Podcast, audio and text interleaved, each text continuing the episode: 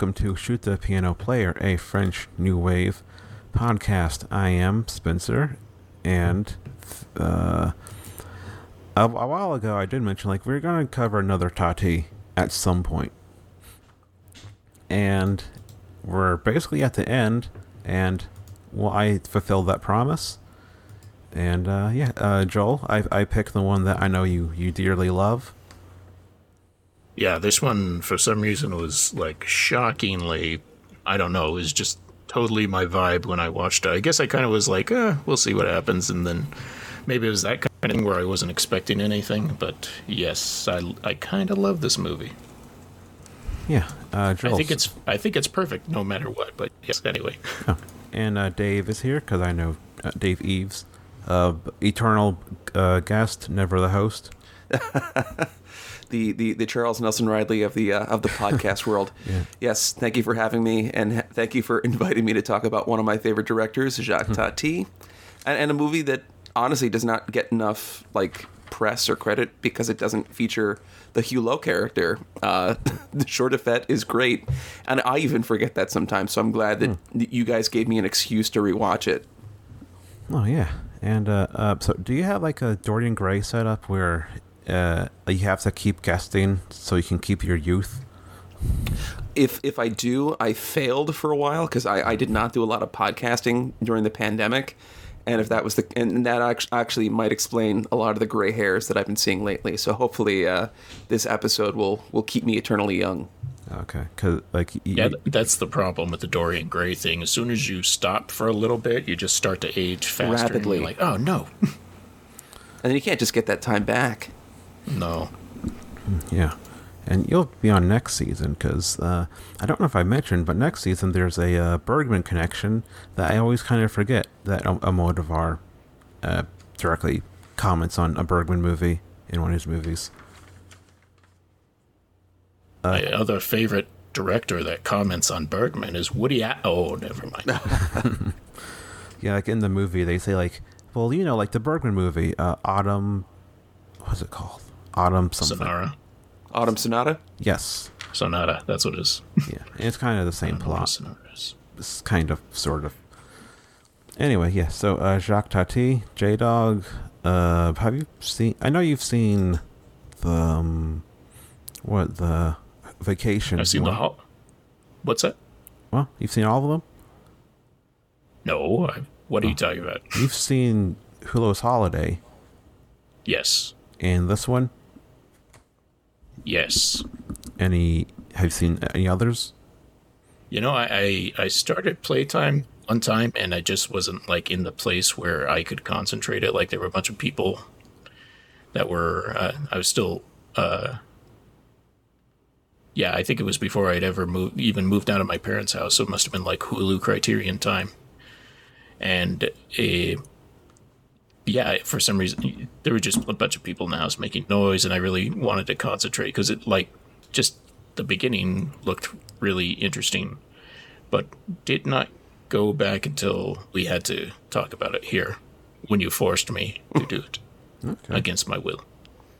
Yeah. Playtime's interesting like that because there's two different scenarios in which watching it is perfectly acceptable.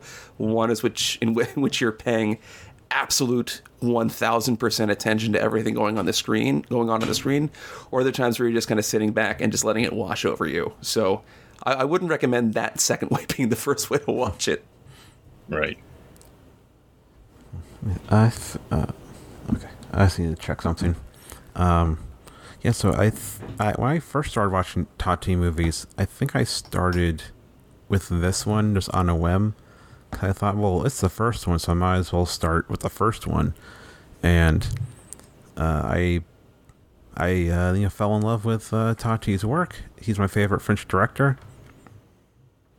Yeah, I think I, I think I'd still say that. Uh, no, ac- ac- actually, Agnes Varda is moving up there, but uh, she but she has uh, she has not dethroned Tati yet. But I'm pretty sure she will once I see more of her movies. Um, but yeah, so um, uh, this one I've always really loved. I like it more than Traffic, but Traffic is, you know, and, and another last one is you know it's pretty good, but the, the end of his career is kind of not uh, as good as the earlier part. It became like a perfectionist, right? Oh yeah, A perfectionist without any money to make his movies. Yeah, that's that's a difficult. That's the kind of perfectionist I am. Except I don't make movies, so it's less, uh, yeah. Like you know, play- less burdensome on myself. yeah, playtime like uh, ruined him financially for the rest of his life. And Yeah. Traffic kind of feels like a I gotta make s- I gotta make a movie to make some money. Oh yeah, and like I, cause I, I, I, if I remember correctly, Hulot was not supposed to be in that movie. Like the only, like only way it'd be financed would be if Hulot was in it, and he didn't That- want to do oh that character gosh. anymore. Yeah, that does not surprise me at all. Because you can just kind of see in playtime how Hulot is just kind of like drifting further and further into the background, like every passing second. And that's the way he's kind of supposed to be as just this character that just exists within this world. He's not the main character. And like right out of the gate in Traffic, it's like Hulot front and center. But, uh, and that, and and, and part of me I, I know obviously tati he was a perfectionist. He wanted to make his own art and he had so many offers to take the hulot character to hollywood and he would have made lots and lots of money and probably made 70000 hulot films and would have been horribly unhappy.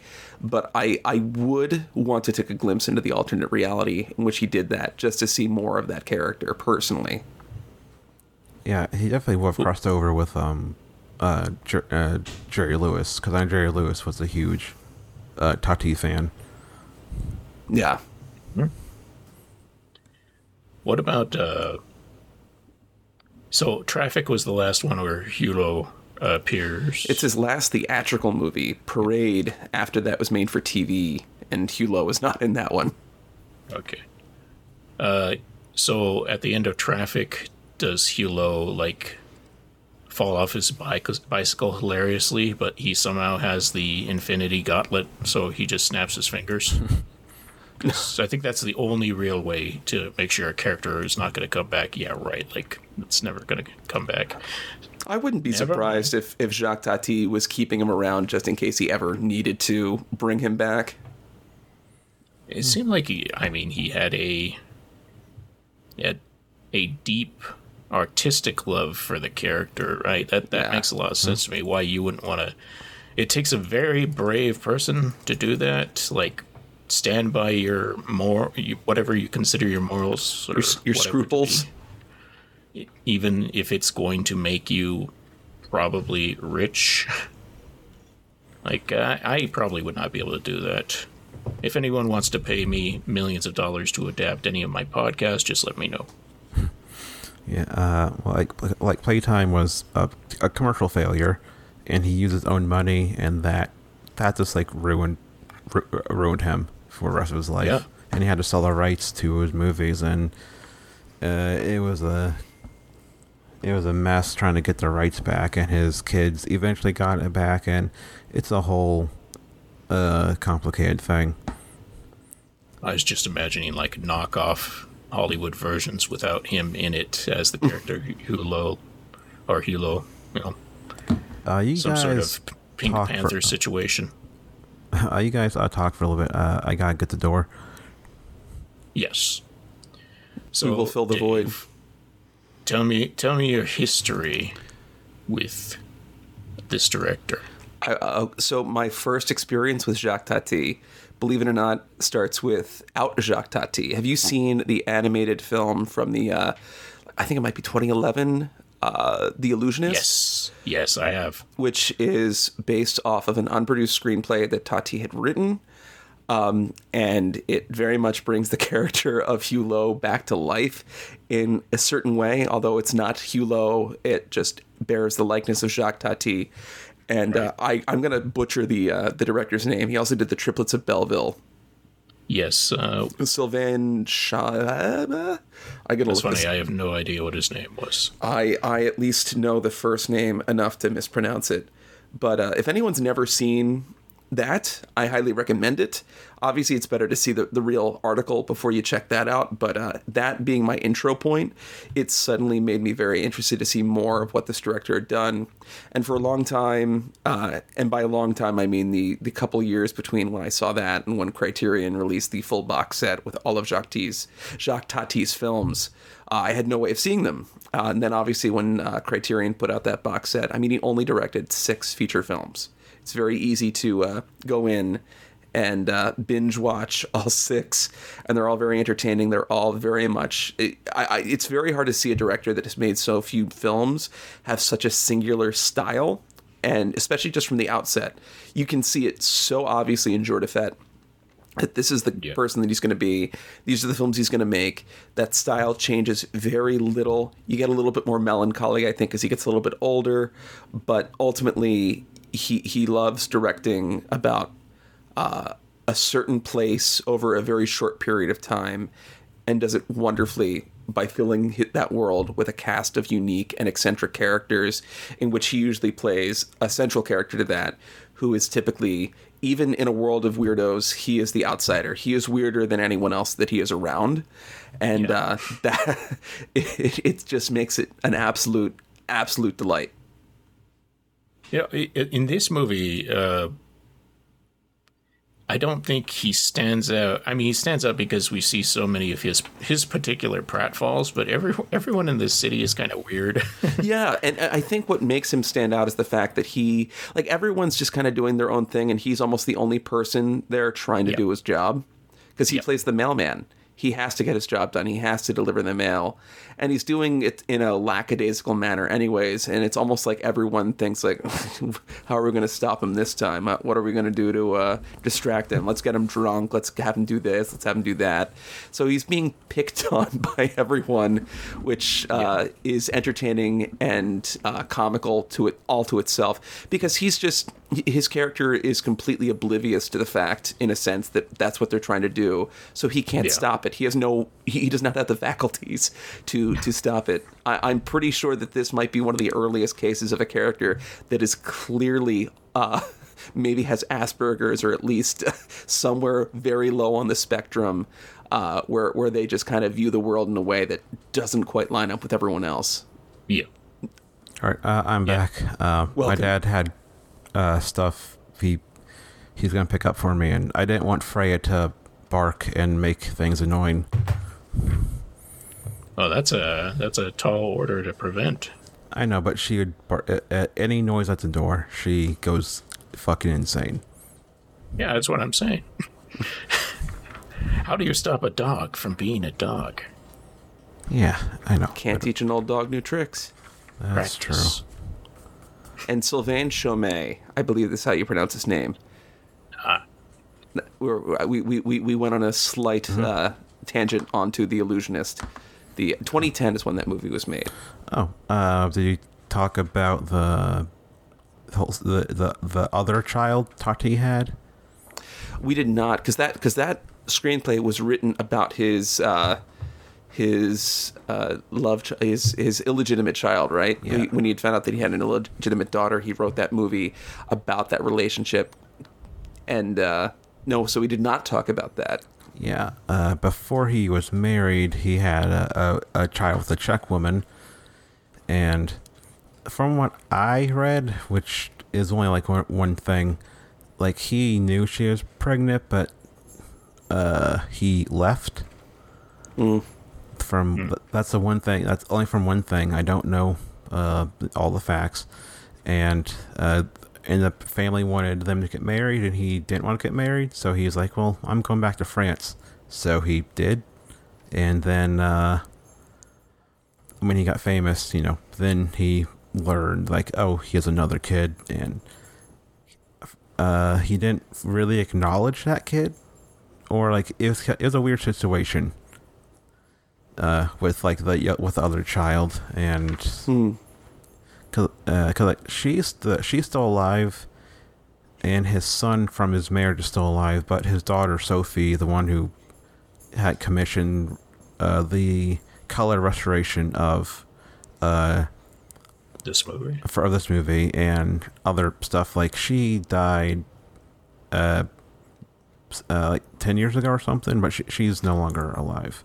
I was But the going to other, say that has to have happened fairly recently. I thought she was still alive.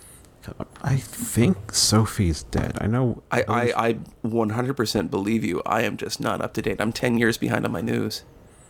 I can't remember. Yeah, it's because you didn't keep that painting around like you said. Yeah, I know. Oh, that was before we were recording. I can't remember. Oh, so, okay. Sophie died two thousand one.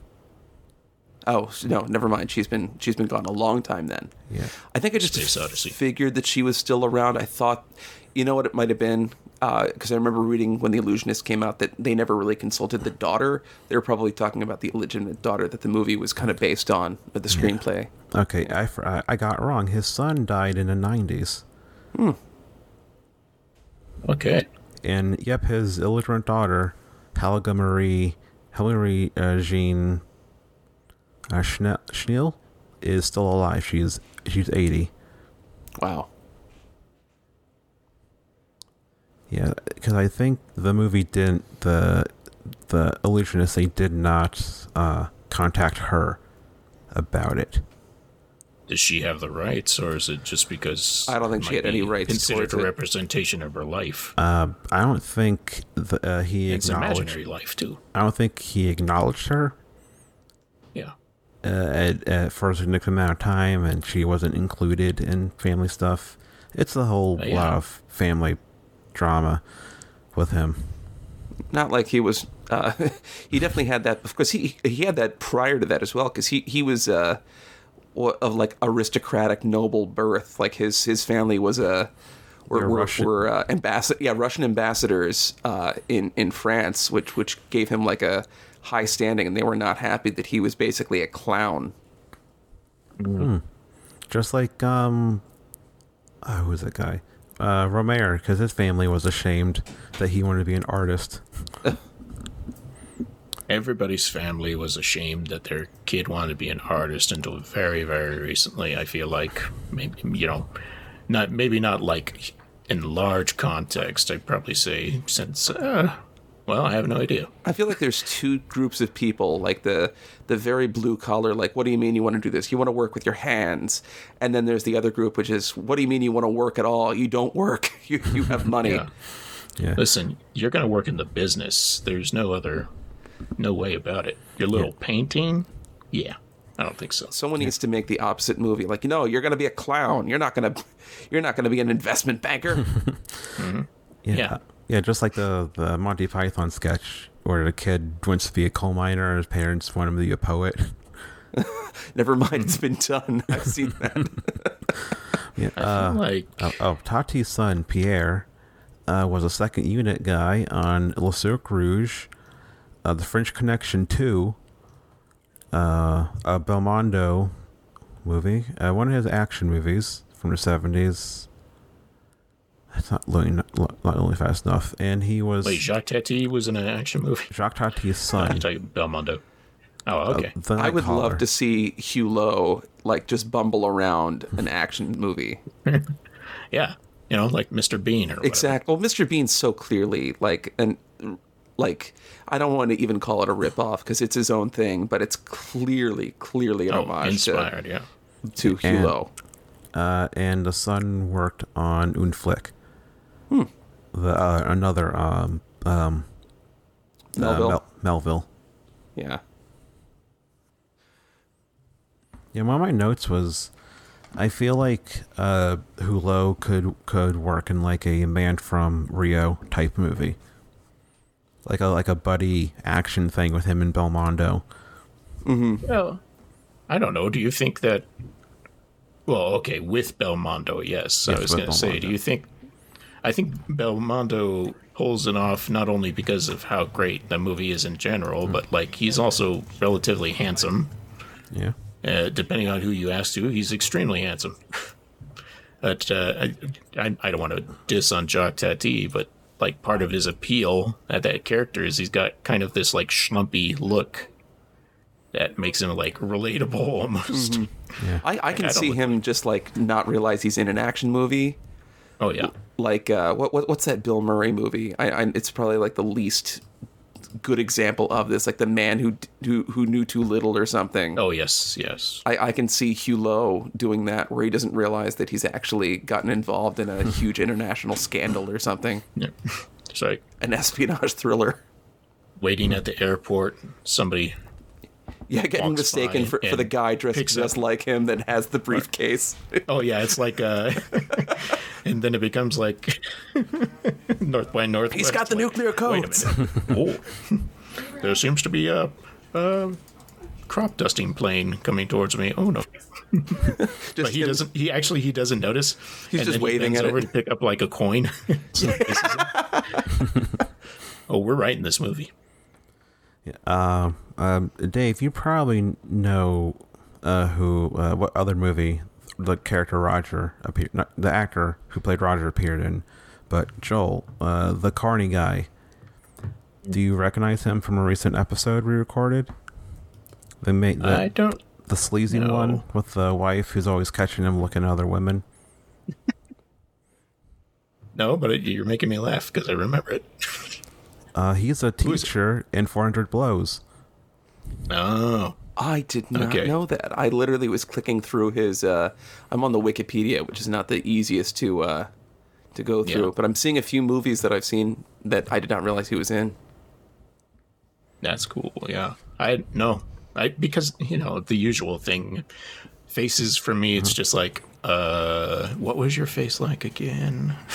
People I actually know in person.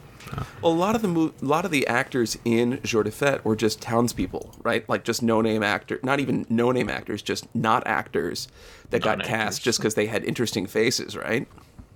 Yeah, Yeah. I wonder. I'm sure they probably brought a few people in to uh, Some of the to, crew to act. some of uh, some crew members were actors. Uh, I watched the documentary American Style on Criterion Channel, which is uh, which was about his overall career. And uh, well, what is it? The prop master played eight different people in the movie. That does not surprise me. that's And- cool. Yeah, and there's this a- it just costume change or? I'd assume costume change because there's like there's a point where I was like I felt like I felt I I s- this, I saw the same face multiple times. I feel like that all the time. And you can really get away with it with Tati's style because he did not really like close-ups. This movie probably has more close-ups in it than all of his other movies combined, just so you can see funny faces or the dude with his eyes crossed. But he thought that things were just much better from far away. And if you're doing things from far away, you can have the same guy in a different scene, just wearing different clothes. You're not going to notice. Yeah, and uh, like the, the documentary went through, uh, like the the inspiration for why he wanted to do a re- uh, re remixes of it, and the '60s remix he did of it, where he added color to uh, specific uh, uh, objects. Yeah, painted What? color. yes, painted color. Uh, was it? Uh, he uh, there were he was presenting at an arts uh festival, arts show thing, and he had to replace Edith uh Piaf.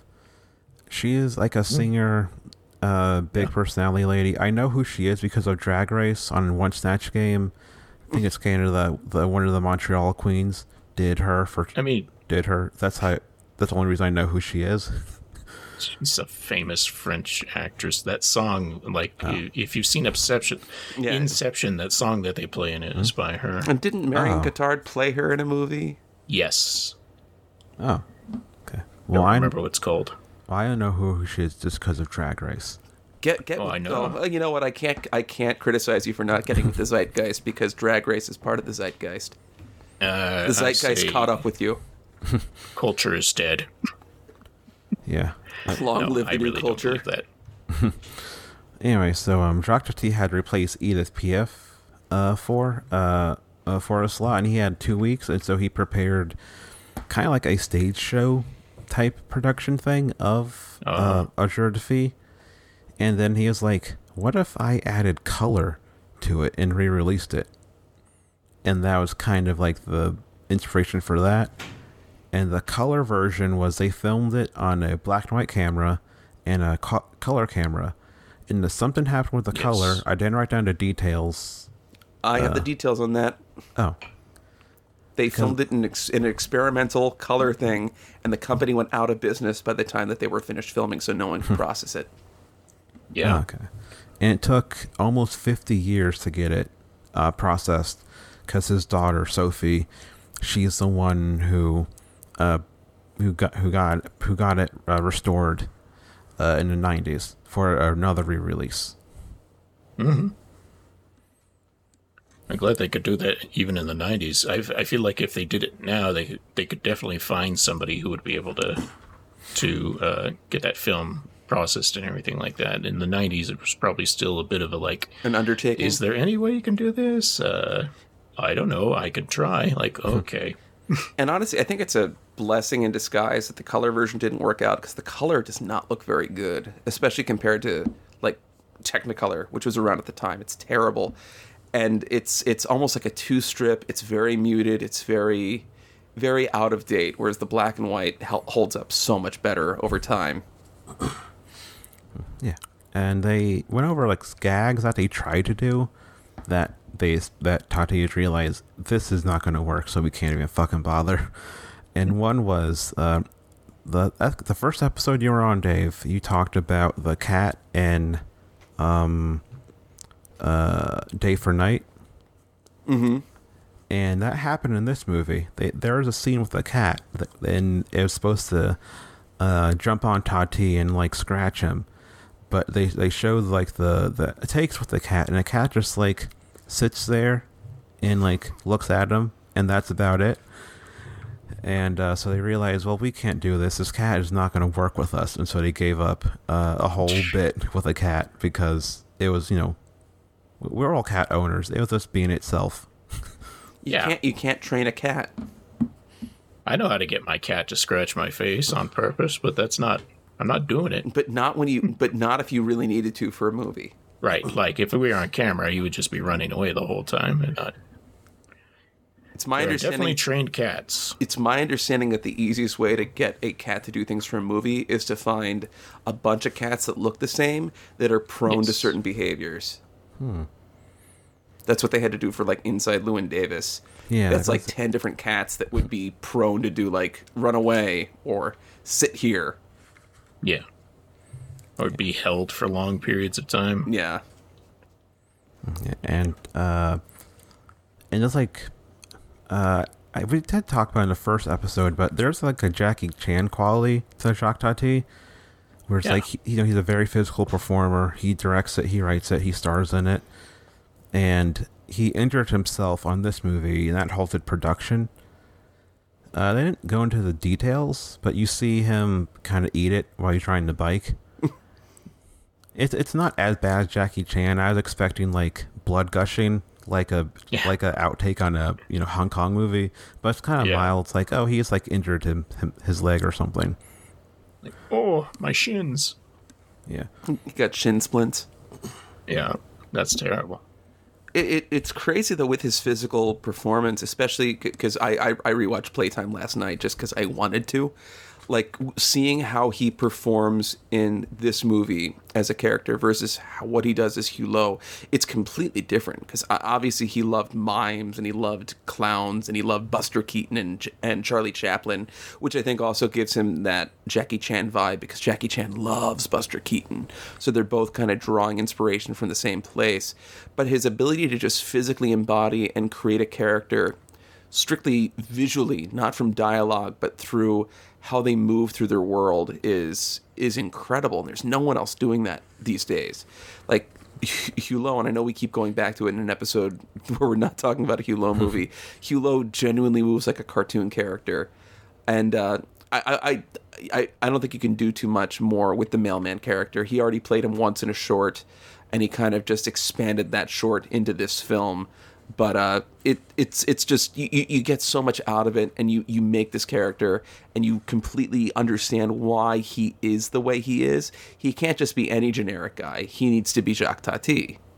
yeah, yeah. Like uh, uh, uh Joel, have you seen the Illusionist, the uh animated film? Yeah, I saw it short. I didn't. s- I don't think I. Mm, No, I think I did go see it in the theater because I was like, oh, this is something, I don't know, film spotting was talking about or something. I don't, I used to listen to them and I stopped. Or I don't know. I think I found things that I liked better. That's all. Um, and uh, that movie was sad. Yeah. That's like like I, I I was like expecting a little more silliness coming from it. I was like, this is this is very sad. I mean, it's about how he, you know, has no, no relationship with it, one of his children. It's really depressing. Well, I I know that now. I didn't know that at the time. yeah. Yeah, but uh, I I overall like that movie a whole lot. I don't think it's great because it's like because you have the Jacques Tati uh, character in it. Like it, the animation is the only way you could actually do it because you know, like there's no one like him right now, so no no, no one can do an impression of it. Michael Cera. Michael, God. Michael I mean- Cera's playtime. Yeah. is he no, as, I, I, I is he as I tall as as, drowned. as, as tall T? No, because that No. the height is part of his quality. Because he, he basically he, he he's almost like playing a child that grew to an adult overnight. all right. Let's. How about the the guy that was in Michael Shannon. Uh, Michael Shannon? Oh no, my bicycle went into a bush. Well, then then, Isn't this funny, then, be- everyone? then becomes a horror movie because you think he's going to kill everyone. Yeah, exactly. He's trying to hold that pole up in the middle of the square, and every time somebody goes and does something, he's like, "Fuck."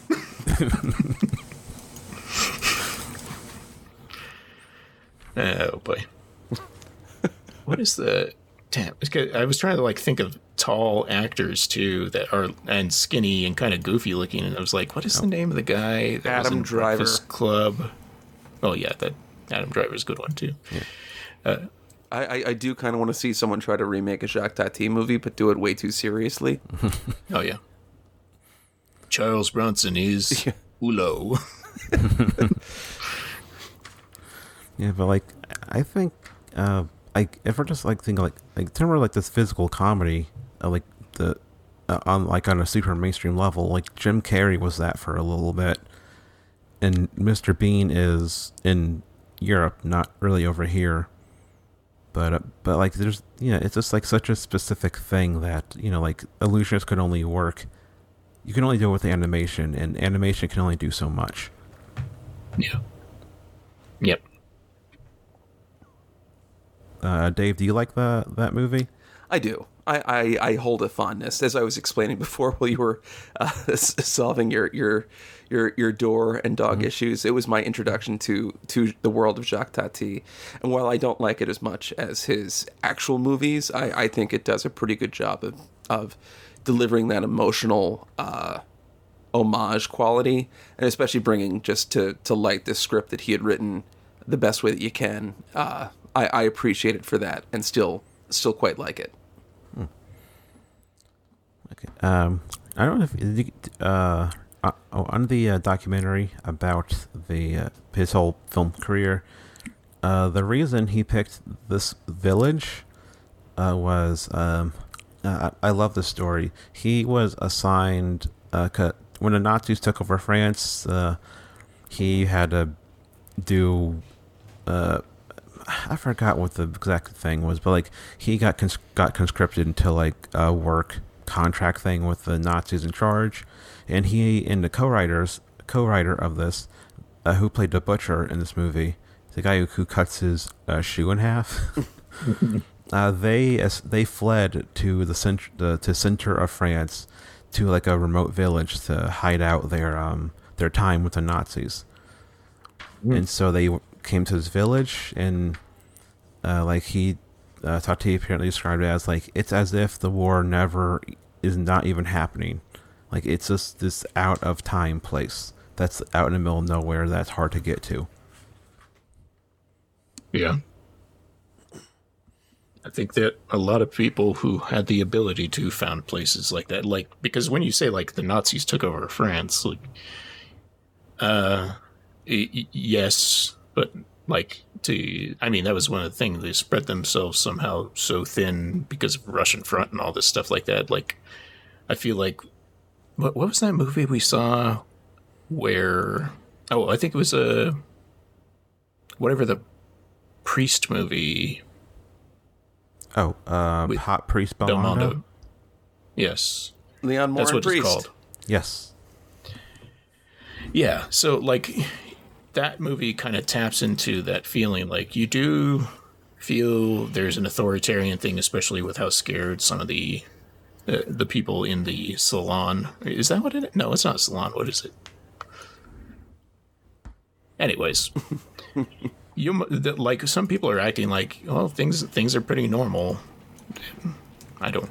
Well, I don't know what I was going with there he, he has a fondness though for, for, for that sort of like village at a time like the this old way of thinking that's like never quite gonna go away. It's not quite with the times but there's something quite fascinating and enjoyable with it and about it. You, you see a lot of it kind of in mon oncle where where the village that he the part of Paris that he's from is just very much rooted in this old way of thinking whereas his uh, sister and brother-in-law live in the ultra modern crazy completely out of touch with trying to keep up with the times part of Paris um, yeah, it's a. I, I love that just dichotomy and battle between the, the the super old ways that don't quite make sense and the super new ways that also don't quite make sense. But at least the old ways are charming. Yeah, I, I see people describe him as uh, as conservative, but not conservative in terms of politics necessarily. Uh, conservative, like he is likes the old way of life, and yeah. he like he he's a luddite. He doesn't like uh, modern technology. Basically, it's like he just wants to live a simple, basic life, and that's like a common theme in all his movies.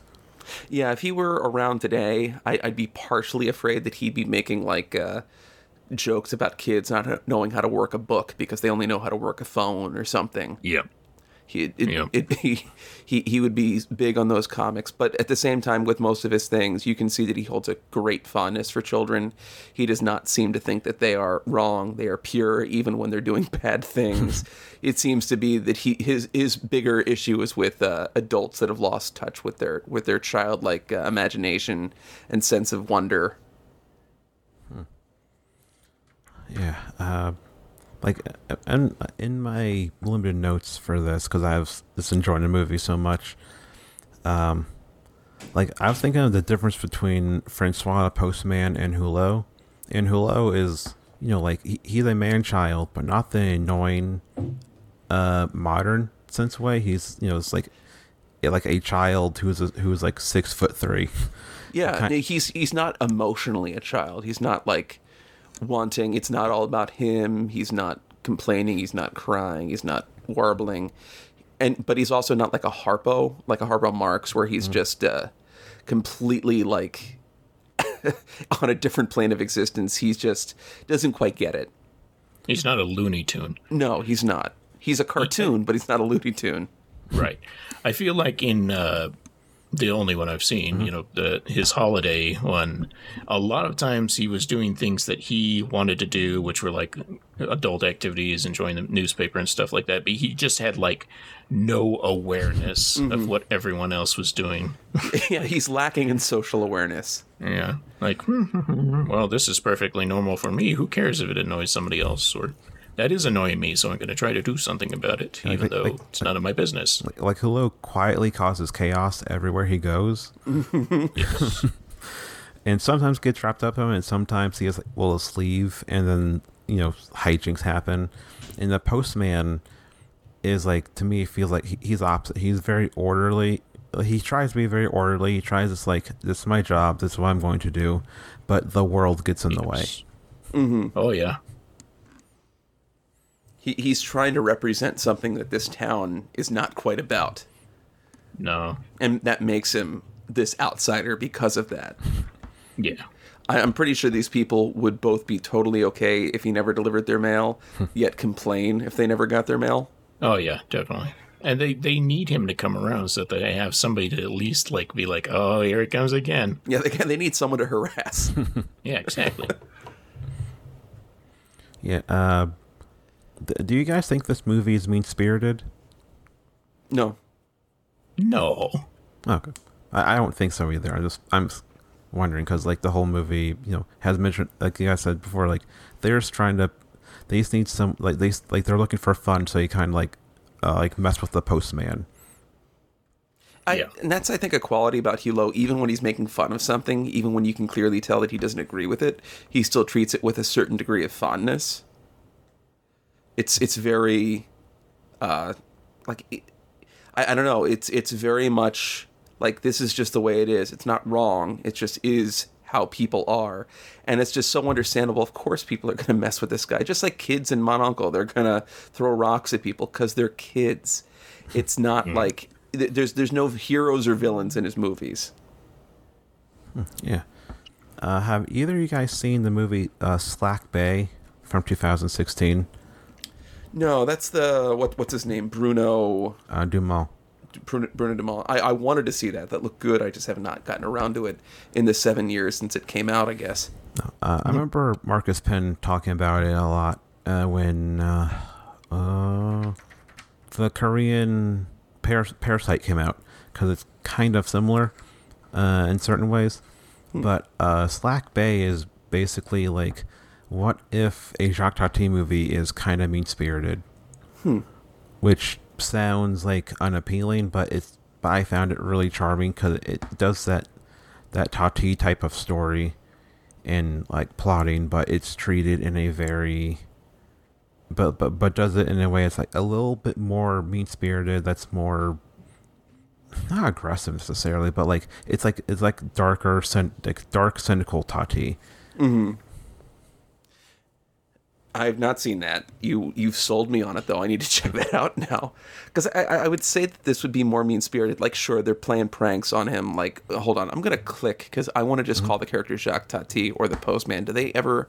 It's Francois. Okay, Francois. S- Yeah, so they, they, they play pranks on Francois, like getting him drunk when he's trying to do his route, or or making him look look, look in, in things, and he has a uh, an ink splotch around his eye.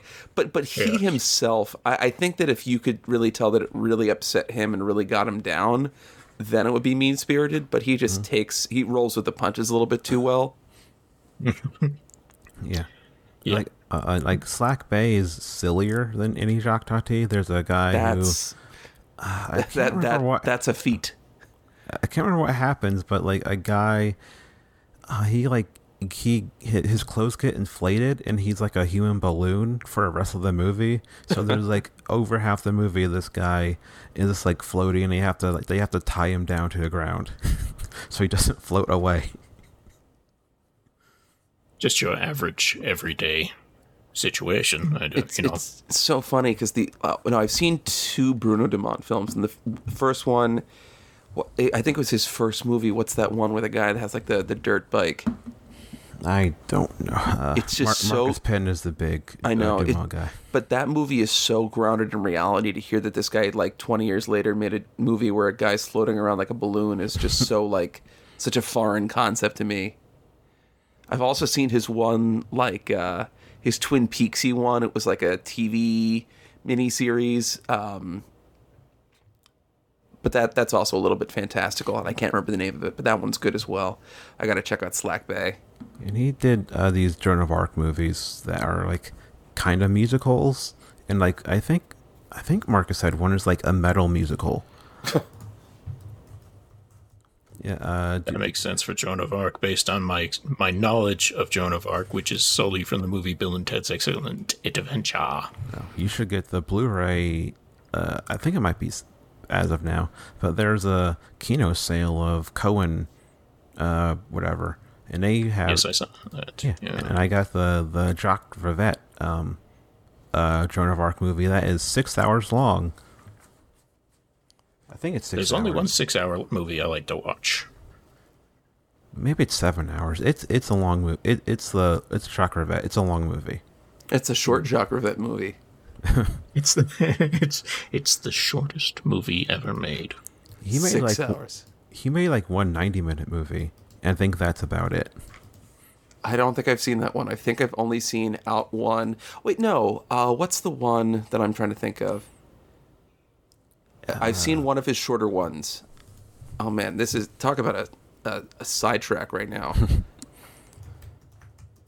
you can hear me Uh, typing as I try to figure out what it is. I remember on the now uh, uh, defunct um, the Magic Lantern podcast, uh, uh, they just kind of decided they need they want free time for life and stuff, so he kind of stopped doing it. Which uh, good, good on them. That's probably a smart Oh, thing selfish. to do. Yeah. Disgustingly selfish. But they Alright. on their uh, Celine and Julie episode, they they they said that the average runtime of Jacques Rivette movies is about three and a half hours. So the shortest one I have seen is Le Pont du Nord, which feels like a 90 minute movie, but it's uh, i- i- in in consideration. If it's the only movie you'd ever seen, it would feel like it was a four hour movie. But compared to Out One, it feels quite brisk. Well, most things do. Uh, okay, so the, the okay, so Joel, uh, what do you like about Jour de Fête? Exactly. I so you're talking about Bergman uh, earlier, and it makes me think of the you know the super famous death chess one here. Uh, what's that called? Back to the Future. Uh, Bill and Ted, they play. Oh yes, It's Bill and Ted's Bogus too. Journey. That's Bogus the, Journey, That's the yes, one you're of trying course. to remember. Yeah. when Bergman directed the scenes in Bill and Ted's Bogus Journey, I don't know how he got death to stretch so well for uh, the. Well, I can't make my jokes. Be, a twister scene is what I was going to say. No, um, that movie has this humor going throughout it because of like uh, the kind of traveling performer people, but also just like the villages. When you do see people, they're just average goofy people, and uh, of course, there's the whole darker theme going through it. It's like that's if you stand back from that movie, you're like, this is an art movie, yeah, and you can say that about Jour, um, Jour de Fête, or however you pronounce it, but it's like just such a sweet comedy all the way through of these like people and you saying uh, Dave that like there were non-actors like that totally makes sense to me. They they just look like the people that are in that Agnes Varda movie her first one where it was just people in the town she was having except for the two actors that were playing the lovers. Like like these are just regular people and they're regularly experiencing their lives and it just happens to be a little bit silly from the outside but you you toss in this mailman character and like everyone knows they can get some great humor just out of messing with this guy. And like the the follow through everything else you don't feel like the mailman you you know has been abused in any way really. It's just i don't know. It, it's it, the way you can't take it seriously and the way that i keep i kept laughing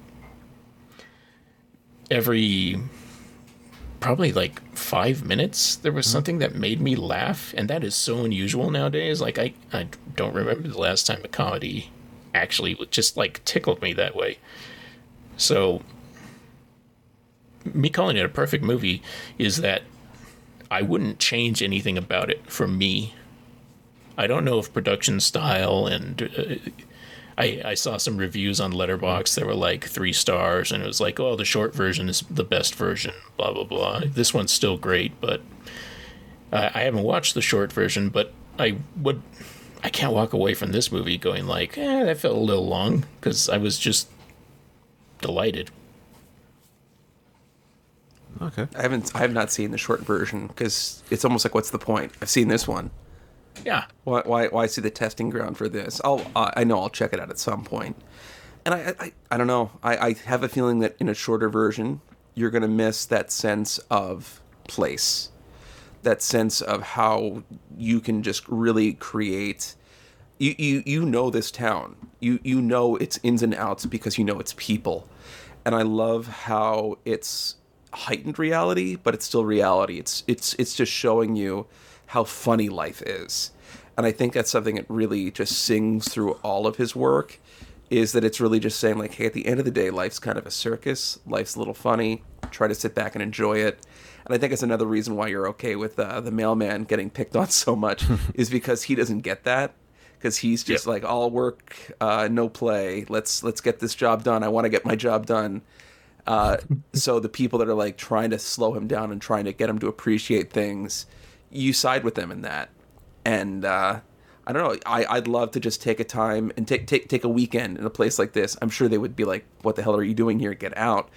But you uh, you you feel like you've still spent that time there. You feel as though you've because it. I mean, it takes place over what three days. You have the first day when they're getting set up for the for the big the big uh, fair, the day with the fair, and the day afterwards after uh, they've made fun of Jacques Tati for not being able to keep up with the ridiculous American uh, show of uh, para, uh, parachuting down to deliver mail.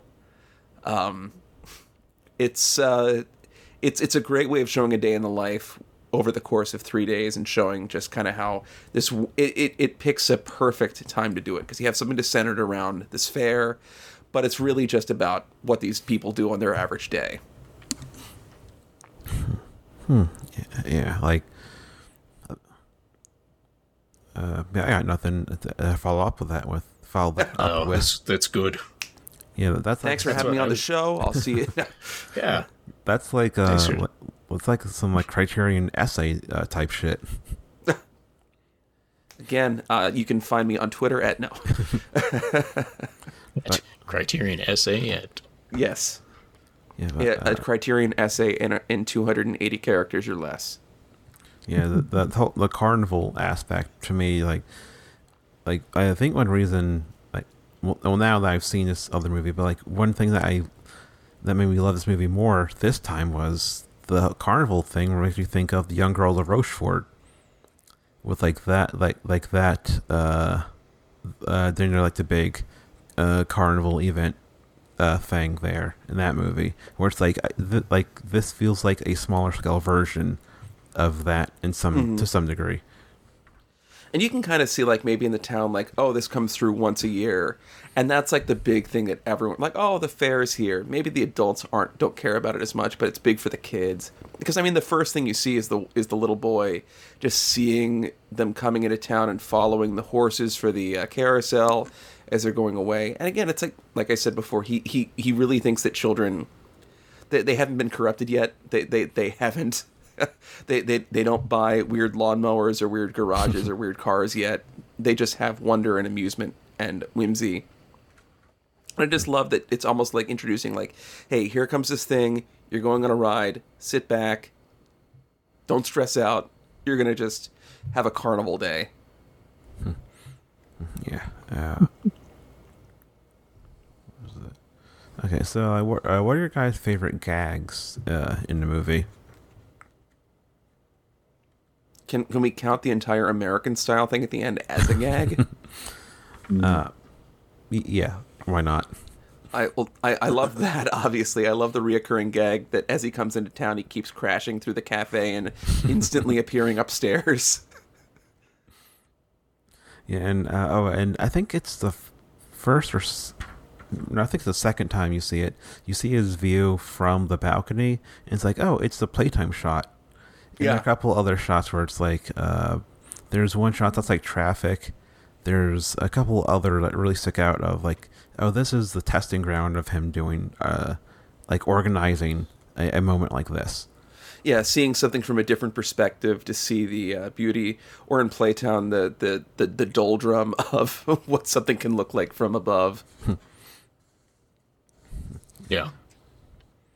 Um, my vote would be the whole I already mentioned it, the whole pull sequence for mm-hmm. some reason just every time I was trying to get something getting it fixed up and somebody walks away or they uh, I don't know. It was just that was that just hit me. It's organized chaos. I think the funniest shot of that is when he leaves briefly because like oh i gotta deliver this message real quick. And, and as he walks out he's still in the background just like flying back and forth above all the buildings. Yeah, uh, I well, like the right, the first gag that always makes me laugh the most, and uh, not that not that the rest of it isn't funny, but this part always makes me laugh the most is when the guy's like, "Oh, this is so heavy. Can you carry this for me?" And I like I picks it up and he like, "Okay, I gotta get my hair cut," and just walks away. uh, it's it's uh, I, I don't know. I find it funny. Uh, just in general, I feel like I'm laughing out loud more talking about this than I typically do while watching the movies. I feel mm-hmm. like Jacques Tati should be on the cover of Sensible Chuckle uh, Monthly, where a lot of the gags, like I get it, my brain gets it, I smile. I might have a smile on my face the whole movie, but I may not necessarily laugh out loud at any point during the movie. That might just be my experience with it, though. Very polite clapping. Exactly, like little golf clap. Very nice, very nice. Yeah.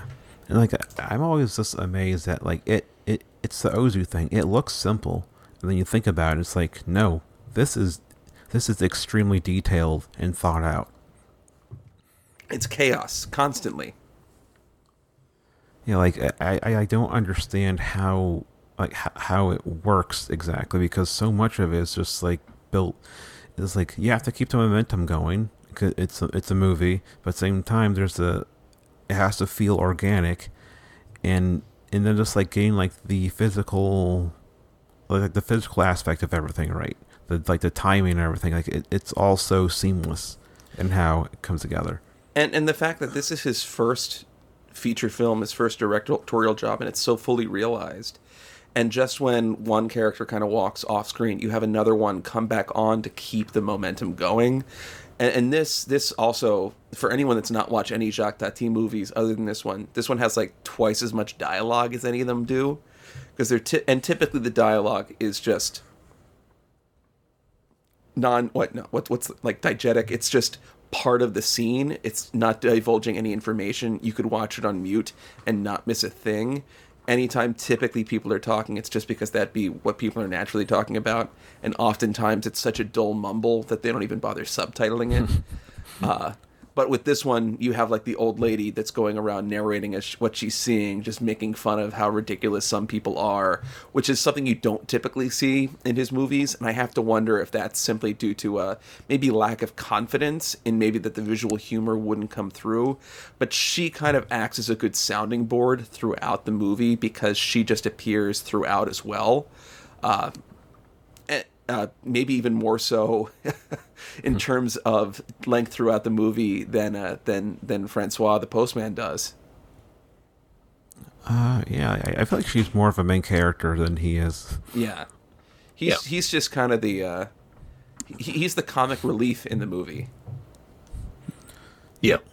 And despite being played by Jacques Tati, he doesn't even show up for like 10 minutes into the movie. That's like a big hallmark of his films that Hulot typically doesn't show up 10 minutes in, except for Traffic, where he's like the first person you see and you know, like, oh, someone got to him. Yeah, Playtime has a brilliant gag of like you see all these people in the hat and the and the, the coat, coat. and I think it's maybe like 15 minutes in, and it's like, oh, there he is. And and the big twist with that one because he's typically wearing like the uh, like the khaki, the camel color car coat, and the gray pants. Not this time, gray coat, uh, khaki pants. I didn't even realize that. that what a twist! It is a twist, and and sadly, and I know that we're talking about Jour de Fête. I'm pretty sure that all three of us have pronounced this movie title differently, mm-hmm. but mm-hmm. Uh, with that one, he he's like I said, in this one, he's kind of the outsider. In Mr. Hulot's Holiday, he's he doesn't quite realize that he's an outsider. He's just trying to do what everyone else is doing. In Mon Oncle, he's clearly he has his own world that he's a part of and another world that he is very much not a part of. But in playtime, he kind of very much feels like he's become a part of the world that he's also satirizing. And the fact that everything's drab and gray, even himself is drab and gray mm. in that. And he's kind of more so just observing all the wackiness that he himself it has been absorbed into. Uh, and then traffic, it's just its own thing. He's he's just as much a part of that world as anyone else. It doesn't quite work the same way. It's almost I don't know. That's why I think playtime has a melancholy to it that uh, that you don't see in Jour de Fête. Jour de Fête is just like joyous and playful and just wonderful. You could watch this on repeat and just probably have better mental health than uh, than if you watch mostly anything else. Oh yeah, like like uh, like people know like I love uh, dark, mean spirited like Imamura stuff that shows like humanity like as horrific. But then I watch this stuff, I'm like, oh yeah, uh, life can be good and fun. Oh, that's right. I forgot that things are funny sometimes. Yeah, but uh, I, uh, my, my I, um, besides the uh, gag of the haircut, that I love that first off that it extends into like he goes to a barber shop, and it's one cut, and it's like, wait, wait, so you so you tricked a guy into carrying your heavy construction stuff just so it, just so you, you you can get pay for a haircut you could have done yourself. But I, I- that it's again, it's it's the it's the wackiness of people and their own eccentricities because you know that there are guys that are just like, oh no, my hair is getting terrible. Snip, uh, well, you're done. It's good, perfect. Yeah. Yeah, and the the guy, the cross-eyed guy, uh, that that sequence, and like it's a cheap joke, but it, it always works. And the, the, the other thing is like if there's one joke that doesn't work, just wait wait a few seconds. You'll catch the next one. there, there's going to Yeah. be one for, for you, and and I feel like it's maybe more of a hallmark in his later movies. He has a lot of lot of jokes that are like, and again, I keep talking about playtime probably because I just watched it. Like near the beginning of the movie, there's a scene where like there's two nuns walking, and as they walk, their their hats flap up and down. Like that hmm. joke, it's a little bit groan inducing. It's like come hmm. on, but it's also charming. Hmm. I don't know Yeah. it's like these jokes that like your grandpa would make that you know are not good, but you can see how much it makes him laugh, so it makes you laugh. Yeah, yeah, and like this, the whole the, the American documentary, uh, in itself is this is amazing, and like the, the Chicago helicopter stuff, like apparently was real. The Really, Chicago um, uh, postal service did have helicopters at that point in time. Uh, can you imagine if Postal Service had any sort of budget? Oh yeah, it'd be it'd be be as if you know uh, it's something good for everyone, but Oh, yeah. Yeah, who needs that? But I, no, nobody. It's true. Yeah, but Not to uh, get political on here, but I, I can see them just being like, "Here's no training and a parachute. I mean, yeah. That's that's definitely We don't have the, we have the did. budget for the parachute, but not the helicopter. Therefore, get into the cannon." Yes. yeah, and just the like the and what and when you see like the like the stuff with the planes, I I was thinking like, wait, is is Jacques one of the people in this fake documentary?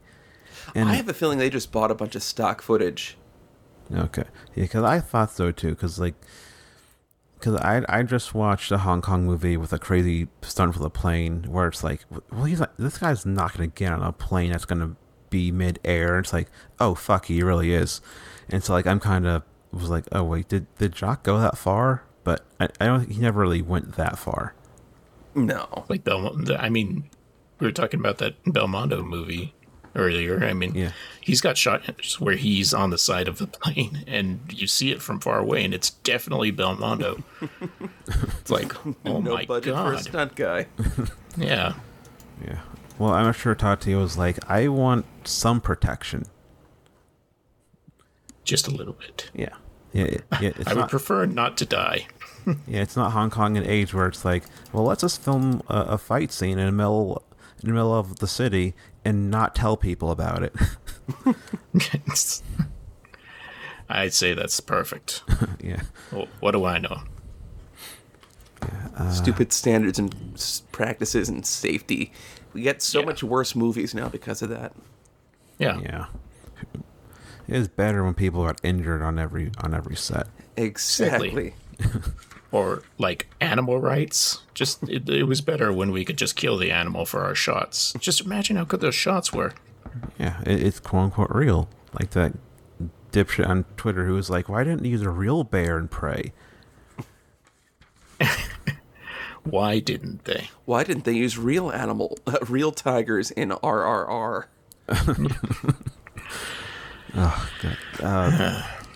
Yeah. Uh, Back in my day, they didn't have fake animals. uh, like uh, in like, like the detail of the uh, American documentary that I always forget is there is the sexiest Apollo part where it's like the, the bodybuilder competition. I forgot about that too. That might be actually my favorite joke because that There you with go. that documentary, it just starts off ridiculous and it keeps going. You could have literally just had them like jumping out of airplanes and been like, "Nope, that's it." But no, they just keep going to the Muscle Man competition. Is that a like a newsreel kind of thing, right? That was going on. Yeah. because they're gonna, I think that was the um, a, a newsreel before the movie.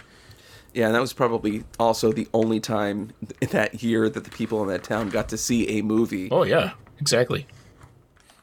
Yeah, and like there's a great gag with the movie dialogue where they're testing out the the thing where it's like the I think it's Roger talking to some other woman. Yeah, And- the, the the the one townsperson lady that he's uh, fl- flirtatious with as his uh, overbearing wife overlooks. Uh, man, I want to watch this movie again, but yeah, uh, Oh yeah. yeah. So, i- i- if you had to uh, say what your favorite Tati is, Dave, uh, which one is it? it changes like Not- constantly. Not not not like best, but like most rewatchable, most enjoyable. Most rewatchable, most enjoyable might be Mr. Hulot's Holiday. I like watch that on the first day of summer every year because it just puts me in like a good spirit and a good mood. Uh, th- this one's really good though. It's really good, but um, I, I think I'd have to go with Mr. Hulot's Holiday in terms of most rewatchable. Yeah, I think I'd have to go with that one too. Like my uh, uncle is is still really good, but like Holiday is just pure fun. Where others are, well, the first two are pure fun. Then after that, it kind of gets it, it changes. it it change it keeps that spirit, but he's not to say that he's not trying to say something with Jour de Fête or with Mr. Hulot's Holiday, but with Mon Oncle and Playtime, there's clearly like a a deeper message that he's still able to impart without making a serious picture. Yes, and uh, this is a dumb question. Does Jacques Yes. does Jacques Tati count as French New Wave, or was he just a French guy making movies? He's just a French guy making movies.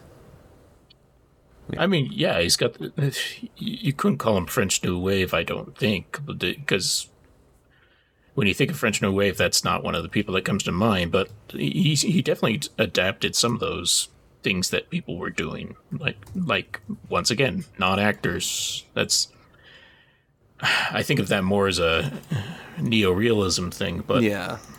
still it like you saw that in other french stuff like uh, agnes Varda. i'm i'm just going to go back with all the things i've already said Fun fun fact though, I, I don't know if you've seen all of the Antoine Doinel movies, but uh it's not Jacques Tati, but Hulot makes a cameo in um oh, which one is it? It's not it's not uh Bed and Board. What's the one before th- is that Uh, Love Stolen and the- Kisses.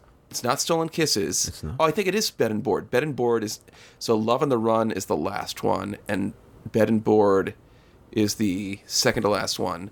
There's a moment where Antoine Doinel is waiting for a train or getting on a train on like the, the metro, and a guy that's a a, a shoe-in. It's clearly meant to be Hulot, dressed like Hulot, physical mannerisms of Hulot, misses the train and runs up to it to the point that I thought that it was Jacques Tati, and I was like, "Oh, this is awesome!"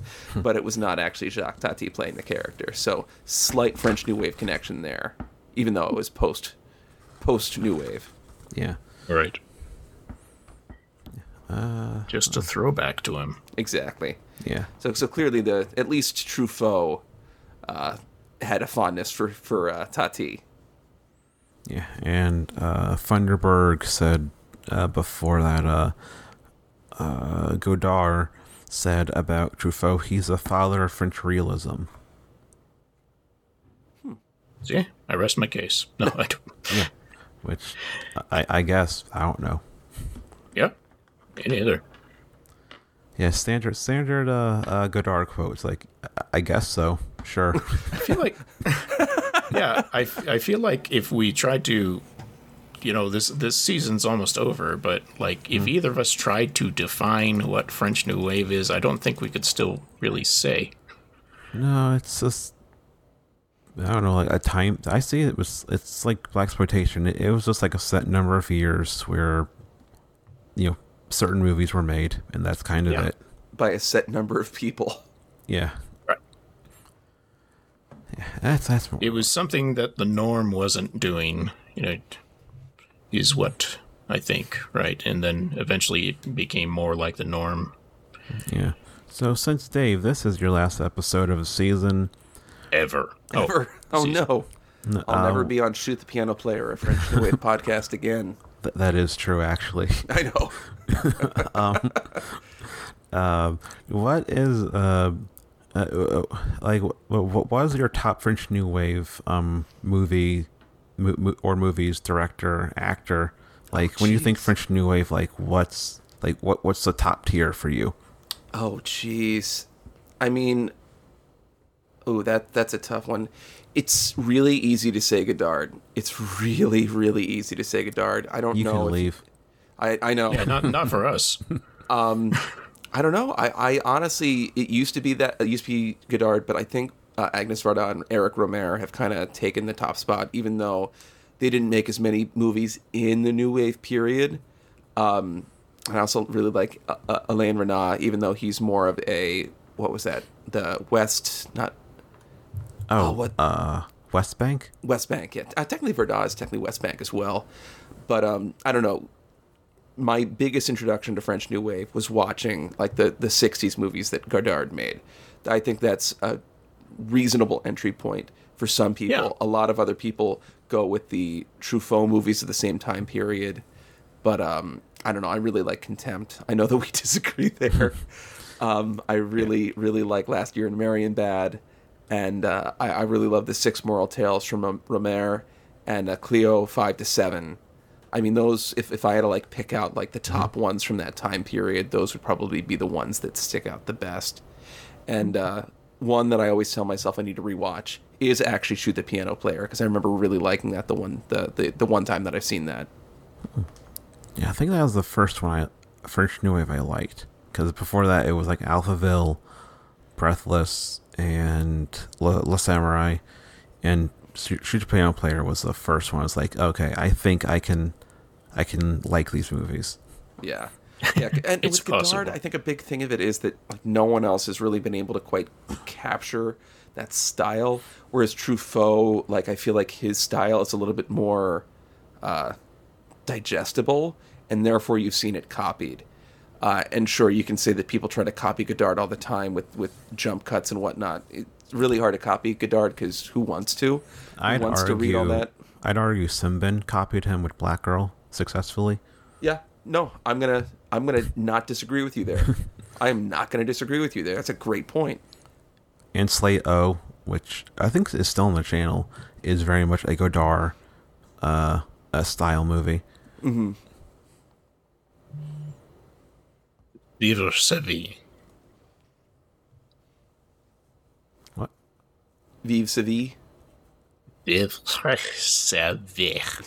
Oh, No, there's no. oh, My Life to Live. Si. Yeah, yeah. That's French. Si. Uh, Sure it- defeat. it, it's close enough. I, I started. Say learning- short of feet. We're gonna get all kinds of clicks we don't want. yeah. Yeah, put a tag in there. It'll be your most popular episode. Okay, I started learning Feet, Spanish. feet of the day. I started learning Spanish for the Almo- Almodovar season. oh, that's why you were doing it. Yeah, that's why I started the French because this this was coming up, and I like learning it, even though I hate the language. It, it, it's a, I have a complicated relationship with French, but Spanish is more fun. Are you gonna pronounce things in Spanish when, for that one? I feel more confident with Spanish than I do with French. I will correct you. Not I that mean- I know Spanish. I mean, your dad is a Spanish teacher, so you probably Yep. would know how to correct me. Well, yeah, that's the thing. Uh, Like, I know what it all sounds like and stuff like that. I, I've never been around people speaking French or anything, or basically any other language except for English and Spanish.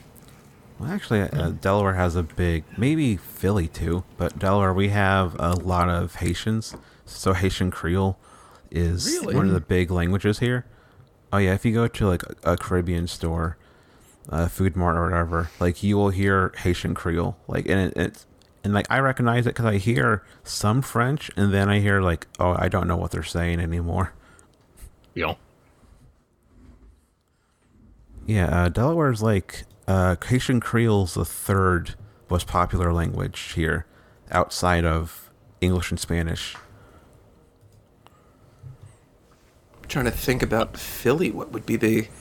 I don't know. Philly's just such a such a melting pot of so many different people. You can find uh, different cultures there. I didn't uh, n- not even realize that they uh, had their own little section of the town. Uh, I, I'm sure Philly has a lot of Caribbean people. I'm sure. I'm They sure that sure it does. I just have not found their neighborhood. Uh, they, they seem to gravitate towards this region of the country. Uh, Delaware probably because it's cheap to live here compared to everywhere else around here. Mm-hmm. and the beach, so you know, there's Yeah. that. All right, so uh, yeah, uh, yeah, uh, it's Tati. This uh, Defi is Tati. It will always be around. Um, the yeah, the family has the has the rights back. So in the state, you know, so uh, it's not going to be a situation like it was for you know a, a long time where it was hard to come by. So uh, yeah, you can watch this movie in places. You can buy the Blu-ray set or whatever. Let's watch Jacques Tati, uh, unless you don't like it. And if you don't like it, Watch it anyways. yeah, Yeah. and that's fair. Not everything's for everyone. No, this is for everyone. Everyone must like this. If you don't like this, you're wrong. No, I'm, I'm, I'm shaking my head. I don't think that way. But I do think that everyone should give this a chance because I think this has a broad, broad appeal, especially for a black and white movie with subtitles. Yeah, uh, Joel, you should watch Playtime to see like how everything kind of evolved and changed. I'm curious what your take will be on it. I'll put it on my list. Oh, wait, does Jour de Fête count as uh, a cat movie? Because the cat scene was deleted, but there is footage No. of outtakes of the cat scene. Uh, it's not it. yeah. No. No. No, If I can't put on a version of the film and see a cat, then no. okay. Well, can you put on the, the documentary about uh, uh Jacques uh what's the Rivette Jacques Tati? What's what is the called? What is the name of that documentary? It's on Criterion Channel. It's on the uh Jacques Tati thing. If you look up this What's movie, the name?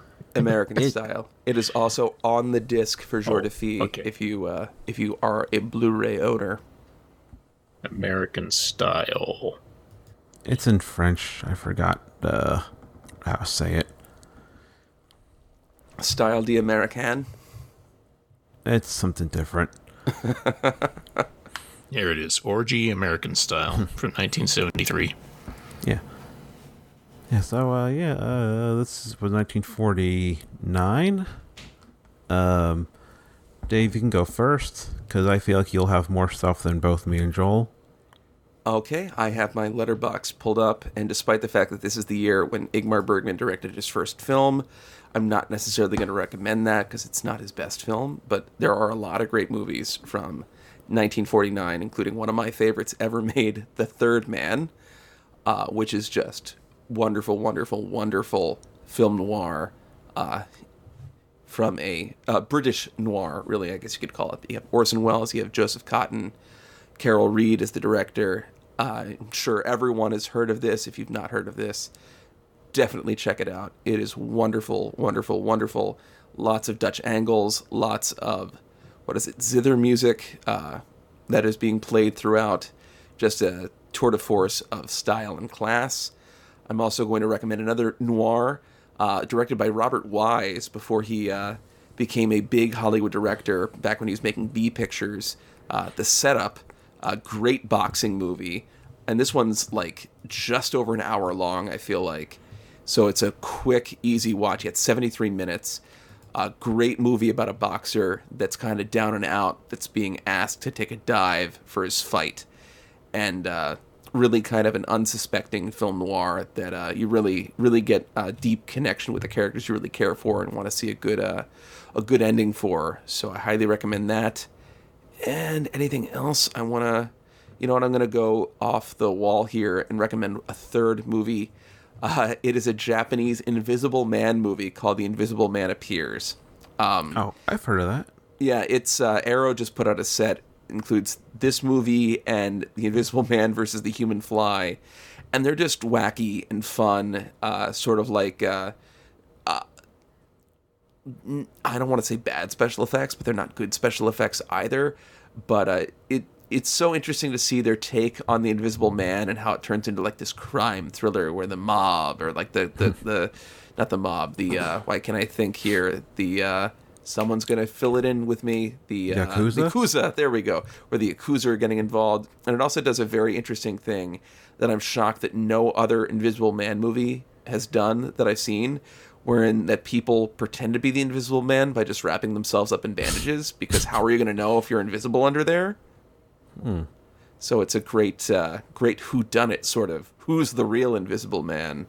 Uh, so I, I just appreciate that as a oddity of film history. Huh, interesting. Yeah, I, I, I swore off buying box sets and shit uh, earlier this year to save money because I need to not spend as much and that not, is not not to be an enabler, but I am an enabler. It's not really a box set. It's a single. Uh, it's a single disc. Okay, that, that's much better. Yeah. Yeah, I, I have to I have to manage it down to like a couple times a year at the most at this point. And that's that's fair and understandable, but I will still enable you. Yeah, uh if I think there's a Criterion sale coming up in a month or two, so I might I might break down. I probably will. All right, so for me, uh uh, is it safe to say late spring? I mean, everyone, if you're listening to this, you probably know late spring. Uh, uh Ozu, Setsuko Hara, uh, Joel, your your dad is in it. Yep. No, not your dad. Uh, the other guy. No, it's it's it's Chishu. Ch- Chishu Ryu. Yes. Yeah. Who uh, Ozu family said he's not a great actor, but no, no, he's not a good actor, but he's great for me. Huh. I disagree. Uh, yeah. That he does great in general. I've only seen him play play like that Ozu dad character. But uh, yeah, Late Spring is a classic for a reason. Setsuko Hara, uh, it like in the West we know her for Ozu stuff, but that was uh, but like in Japan she was already a huge movie star. Uh, so like when she started working with Ozu, it was just kind of like, oh, like the big movie stars working with this other person now. It wasn't like, uh, like a big, like big discovery thing, like the way it's kind of talked about over here. Because a lot of stuff is not available. Some is because she's in two curse Kurosawas at that point. At least one. I think it might just be. One. I one. think she's only in the one, isn't she? She's in the Idiot, which is the fifties. Oh, okay, that's right. The idiot and the um, the propaganda, the sort of propaganda one. Yes, the one. The hold on, I'm looking. I cannot remember the movie. It is called No Regrets for Our Youth. Yes, that's it. Yeah, so like, oh. no, she's already a big star, but uh, she's, uh, I think, one of the greatest actresses of the 20th century, if not the greatest. That changes, that changed day to day. And uh, she has another movie, another movie that year that Joel you'll probably pick, so I won't say it. Uh, oh, yeah, the Lost episode. The we were talking about before we started recording. Yes. Yeah, I'm saving that so you. I'm not going to take that from you. Uh, this is a movie I haven't seen, but based off of the discussion from the Last Samurai episode, uh, there's a Madame uh, Bovary, Bovary. French is French is a bullshit language. um, an adaptation of that famous story by Vincent Minnelli from this year that I just learned about, and uh, was looking at the cast: Louis Jourdan, uh, James Mason, and Jennifer Jones. So uh, I am very interested.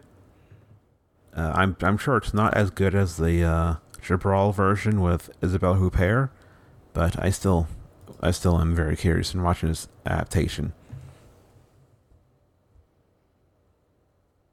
Any books? Uh, I didn't.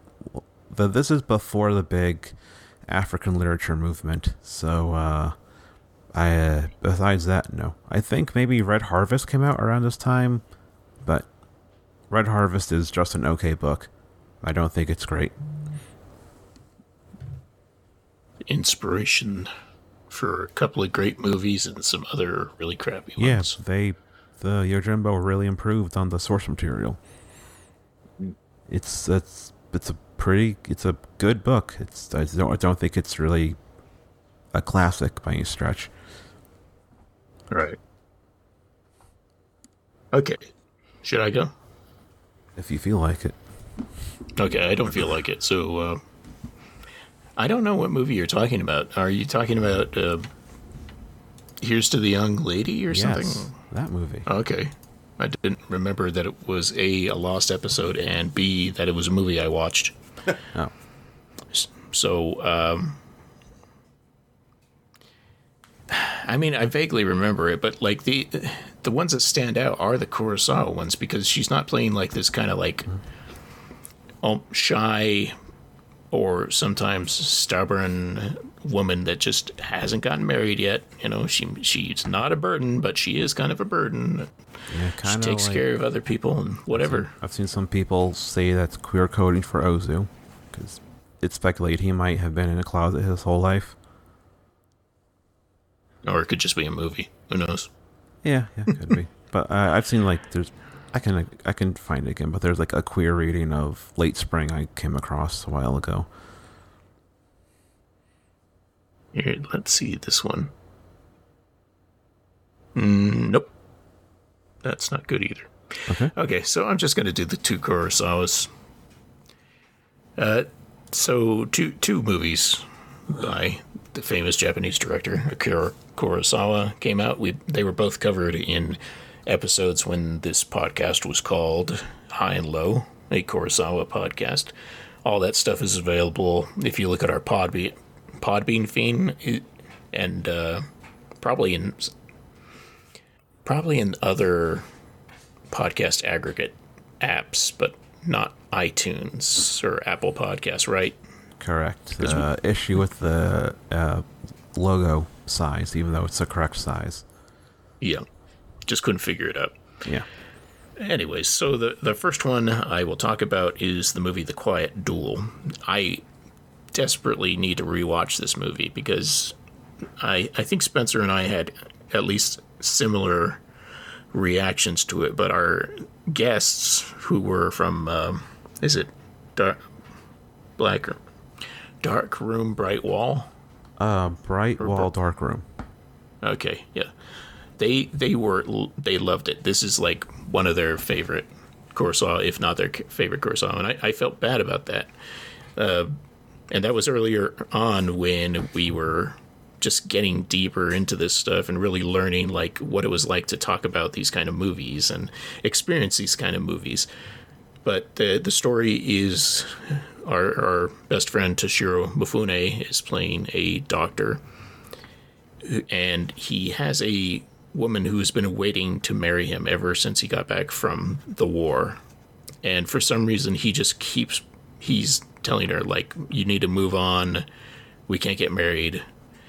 And you find out that he has uh, syphilis. And it's not because he was, um, you know, fooling around with somebody else or anything on the side. He was doing his job as a doctor and a patient came in who did not report that he had syphilis, and it just takes one cut. The cure, I believe in the movie they say that the cure takes like seven years to actually work, so he's just been quietly working on this, not complaining to anybody. And there, I remember a very powerful scene where he finally lets lets all this information out about it, and um, I think it's to a, a nurse Yes, it is. The nurse is Noriko Sengoku. She's in a couple Kurosawas. She's the mom in Blind Beast. If you've seen that movie, Blind Beast is a weird This one movie. has. This one has my father in it, uh, Takashi Shimura. Yes. Although I don't remember what he does. He's the father fig. He's like I think he is the dad of Toshio's character. Ah, okay. Not not not the father figure, but the biological dad. Right. I can be your father figure. No. Uh, yeah, so that is a good one. I gave it two and a half stars at the time. It's my middle range. Like, I don't really know how I feel about it. So, yeah, I really need to rewatch it. But the other one that came out, and I, if you haven't seen this Kurosawa movie, like if you're only familiar with his historical fiction stuff, his samurai movies, Stray Dog is an amazing movie. Like my I I think I've watched it 3 No, mm-hmm. I watched it two times because the first time I I was like I loved it and then I had to watch it again just for the podcast. And it's it's I mean, is a detective. Toshiro Mifune once again playing a different kind of character. It's uh it's Kurosawa's noir, his first noir. Well, Drunken Angels kind of, but this is like a proper noir. Yeah.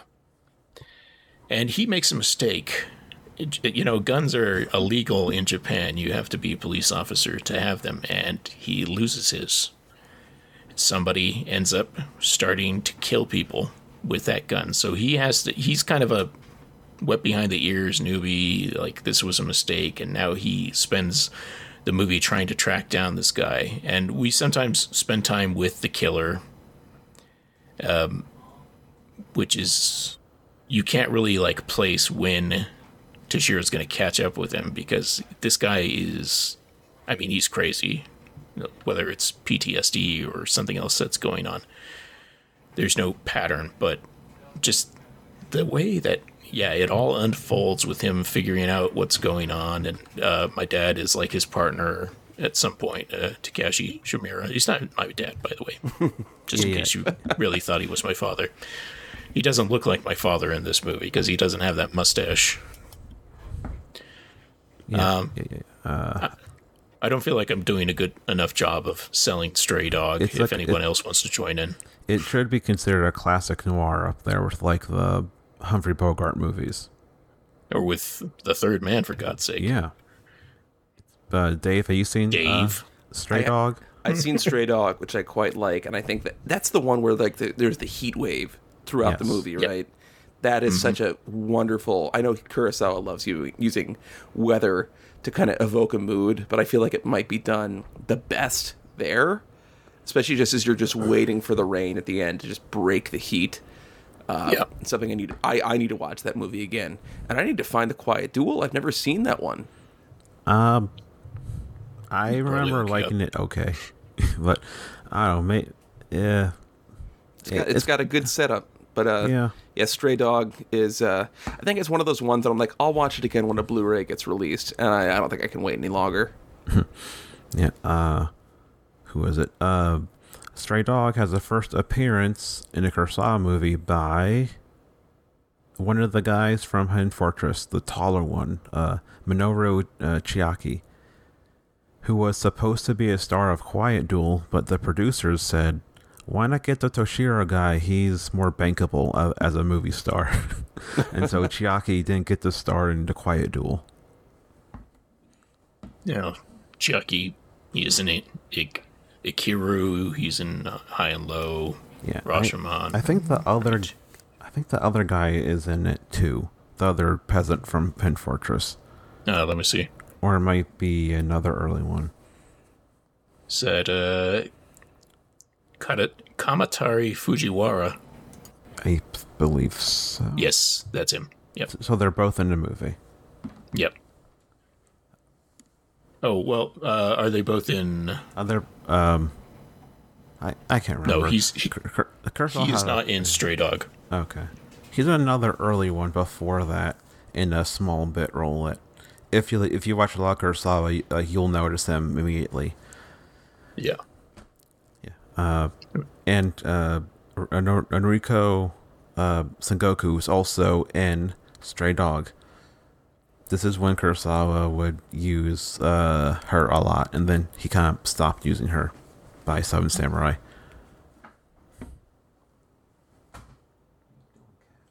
All these things. Like, I want to compare Stray Dog to High and Low because, I mean, they, they've got that whole detective side plot that's going on where, well, Toshiro's out. What is he mowing the lawn at one point? I can't remember. Yeah, talking about his shoes. Yeah. So uh yeah, that uh so Dave, uh you're on podcasts a lot. Uh Occasionally, I, I show up every so often. Yeah, like like uh you know, you, you gotta keep that youth youthful look youthful look going, so Exactly. so um uh what you what have you been doing doing lately? Have you been on uh uh wrong reel or talking I, I have I have when we uh, when we recorded our Judex episode uh, earlier this year. I know that there was a delay between the recording and its release. Uh, you, you shamed me with that question because my answer was I haven't done anything. Uh, so since then and now, uh, I was on Wrong Reel where I talked with James and John Lobinger about the films of Ernst Lubitsch. So that is definitely something that is worth checking out because he made some pretty great comedies uh, in Hollywood in the uh, in the 30s and 40s, and obviously he made some great movies in Germany as well. But we did not talk about any of those. Okay. Uh, that's a guy I need to watch more of. Classic Hollywood is a huge blind spot, which is part He, of why he really he really set the standard, the gold standard for for romantic comedies. And a lot of uh, t- t- talk about someone that really people try to still emulate today. Um, anything else or any No, appearances I was on coming an up? episode uh, talking about Judex on a podcast that you guys know, uh, yours. That's the only other podcast I've done recently. Yeah, we, Okay. we're still talking about Judex. Isn't that such a great movie? Yeah, it is so good. Yeah. Uh, I I saw a face as a classic for a reason, but man, Judex, I, I like better. Yeah. It's hard. It's hard for me to pick it over Eyes Without a Face, but talk about rewatchability. Judex has it. That movie has a weird like September vibe for me. Like not quite, not quite fall, but getting there. I don't know. Yeah. I get that. All right, uh, J- Jade Dog, you got stuff. Oh wait, I, Uh, oh wait, yeah. Dave, are you uh, your Twitter, Oh. Facebook? Oh, oh yeah. You can find me on t- on Twitter at Cinema versus Dave. That is Cinema vs Dave. Yeah. And How's that battle going? Cinema's winning Oh, by by a long Yeah. shot. They keep making more movies. I, I, hard to keep up. Yeah, it is. But most of them are not cinema, at least. That Yeah, that's a, a, a decent decent answer there. Yeah, and uh, you picked an Al- Almodovar for next season, but because uh, you're a Bergman guy, uh, you, you're uh, by default you have to be on the Bergman episode. Fair. I will do it. Sign me up. Yeah, uh, Autumn Sonata, I believe, is the one. I have to rewatch Perfect. that movie again to remember wh- which one it is. It's it's the one set in autumn. It's also uh, the only time that he worked with Ing- Ingrid Bergman. oh, interesting. Uh, Even Um, though they were like cousins. No, They were I not don't think related, they're related, at right? all. Yeah. Yeah. oh, it's a, it's a Hepburn situation. Yep. All right, uh, J Dog, do you have stuff coming out? No, I don't have any fucking stuff. No, I just, uh, well, the Okay. first episode, the first of the new episodes of Please Don't Send Me Outer Space has finally dropped. It's got this guy named Spencer on it because that's, I mean, Spencer's the perfect first guest for any podcast and continuing podcast, of course, uh, where we talk about a movie called Burst City, which, uh, give, give me a one sentence like description of Burst City, Spencer. Um, uh, punk rock. Uh, uh, oh, who's that guy? Punk rock. Uh, uh, post-war Japanese film. it's got like um it, it's somehow a message movie but also like this incredibly messy like I don't know. Like I, we, we were, when we talked about it, I was saying it gives me Repo Repo Man vibes, but Repo Man feels more put together than Burst City does. But like it makes such an interesting product. Yeah, I think like Black River or like the post-war movies, but set in the '80s, and it's a punk movie, and it's kind of a sci-fi movie. Yeah, you're you're kind of worried at some point it might go into some Tetsuo the Iron Man's. because uh, people just have like they have like metal claws for hands because I mean you don't get an explanation, but No. it's like touching on a weird future that doesn't, as far as I know, exist. was there a part in Japan where the country was doing so good that all the people were rebelling by not doing things? Uh, the Yakuza have you know are doing construction stuff, so it it kind of is real. Yeah, see, that's that's the grounding part of it. yeah. I don't know. So it's the story is about a lot of different things and nothing at all at the same time. That two weirdos come out of nowhere, join a band of uh, forcibly retired uh, mine workers or whatever, Yeah. and that's that's a whole thing that happens, which also mix into the yakuza plot where there is a prostitute that one of the big bosses just likes to have because she will let her him torture her, and that's a side story that doesn't even include what I would think of as the main draw, which is a punk rock band, very uh, hard days night style Oh yeah, yeah. without like as many of the like well it doesn't have like richard uh whatever his name's Lester. richard lester's goofy like uh joke style or anything like that but it feels like it's it's just like what are these guys like when they're not rocking out oh they're fucking weird One, yeah, one of the sex doll that he likes to brush her teeth. It's that that revolts you though it's fucking gross, man. and they're all a representation of this whole youth movement that's happening like people the kids just all get together they rock out or Yeah. they there's- race against each other and Yeah, it, Yep. it- yeah, it's it's a it's a it's, it's an experience because there's not really much of a plot, which is kind of the point. it's an experience man and right after that uh, soon to be out maybe in a week or two is going to be an episode on the movie THX 1138 famous for being George Lucas's first real movie. And after seeing it like I feel like I don't know that movie really really worked for me in the same way that Blade Runner or um, Logan's Run to a lesser degree worked for me in sci-fi concepts. And I feel like it's just kind of like, eh, oh yeah, this was his first movie, so you could see what kind of sci-fi he was kind of into, but not talked about as the, like the really interesting art experience it is. And Sid So Haig. we'll get into that. What's that? and Sid Haig is in it too. Oh, and Sid Haig is in it. He is in that. playing a character that looks and acts like Sid Haig in real life. No, I don't know if he does. It looks like him though. Yeah, he he is in it. That's the reason I've almost watched it several times.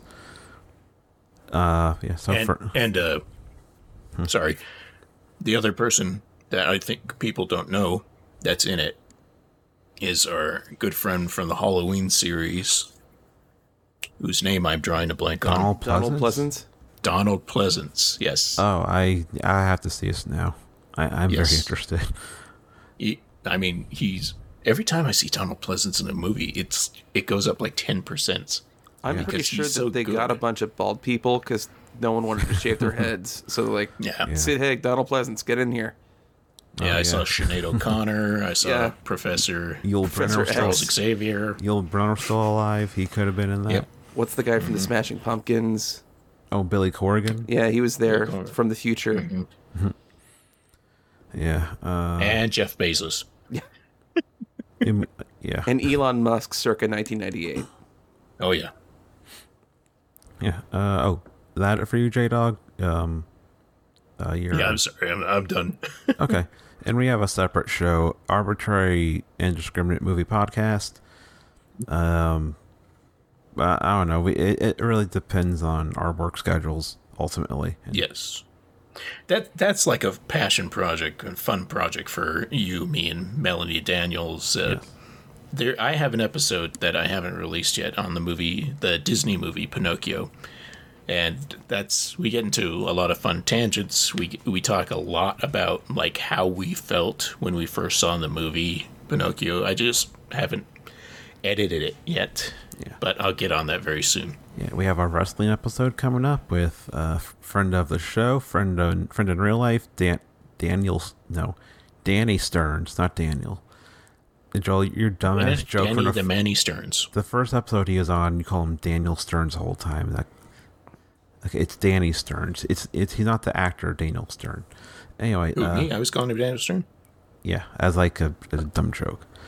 Oh, okay. yeah, uh, Danny returns. Talk about wrestling. It's uh, have not recorded it yet, but it's we're talking about Ready to Rumble, the, the 2000 movie, and it's going to be a whole lot of wrestling talk. And I'm sure Joel, you'll have not much to say for long stretches. I mean, I could do some homework if you give me it.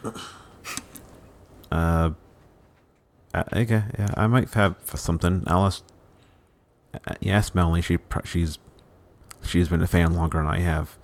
She Oh, could po- point you to the right direction. All right, for me, I ha- I'm writing for Grumpire regularly now. I have another thing coming out in a few weeks on uh, Indian action movie. I forgot which uh, forgot which one because uh, I'm writing about another foreign action movie uh, coming out. I, th- I think a week from today. Uh, that's coming out on Shudder. I, I claim that one for uh, the next action movie collection thing they do, and yeah, uh, so um, uh, I've we'll have stuff. I have also already have stuff on there to begin with, on in the June July action movie, no May June action movie thing to do every other month. And uh, it's just like like re- quick reviews of recent action movies. So I, I'm a regular on those now, and uh, hopefully my thing I wrote I started for them over a year ago will be done this year, but I can't guarantee that. And uh, that's it. Uh, Dave, thanks for your time. Thank you for having me once again. Uh, you're very welcome. You're always welcome. And uh, uh, yeah, we'll see you guys next time for. Fuck, I think I have like four or five episodes left. I don't know which one's first, but With the piano player. Um, so the- that's that's the last one. Oh, okay. Uh, well, it's coming up. Yeah, it's coming up. Maybe Jules and Jim is the next one. I'm not really sure, but uh, yeah, something. All right. The show can be found on Twitter at Piano Player Pod. Our email is still highandlowpod at gmail.com. You can find a show on Spotify, Podbean, and various other places where you can find podcasts. Our intro music is by Vivien Fop, and our cover art is by Sarah Roberts. You can find her art, sarahkathleenroberts.com. And thank you for listening.